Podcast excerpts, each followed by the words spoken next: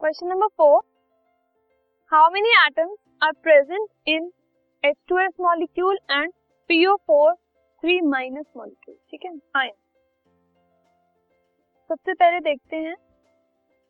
H2S molecule में कितने atoms present हैं? ठीक है? तो अगर हम बात करें H2S की तो उसमें H2 और S, ये दोनों मिलकर H2S बना रहे हैं। तो H2 में दो एटम्स है हमारे पास और एस में एक एटम तो total atom in H two S कितने हो गए?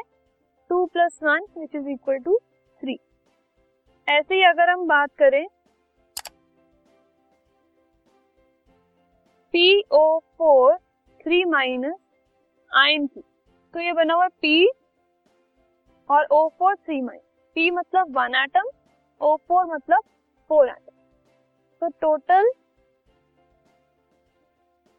atoms in PO4 3 minus is 1 plus 4 which is equal to 5.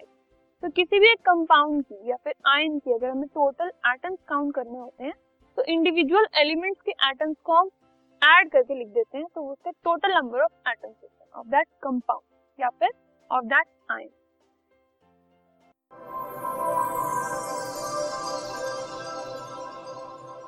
this podcast is brought you by Hubhopper Shiksha Abhiyan अगर आपको ये पॉडकास्ट पसंद आया तो प्लीज़ लाइक शेयर और सब्सक्राइब करें और वीडियो क्लासेस के लिए शिक्षा अभियान के यूट्यूब चैनल पर जाएँ।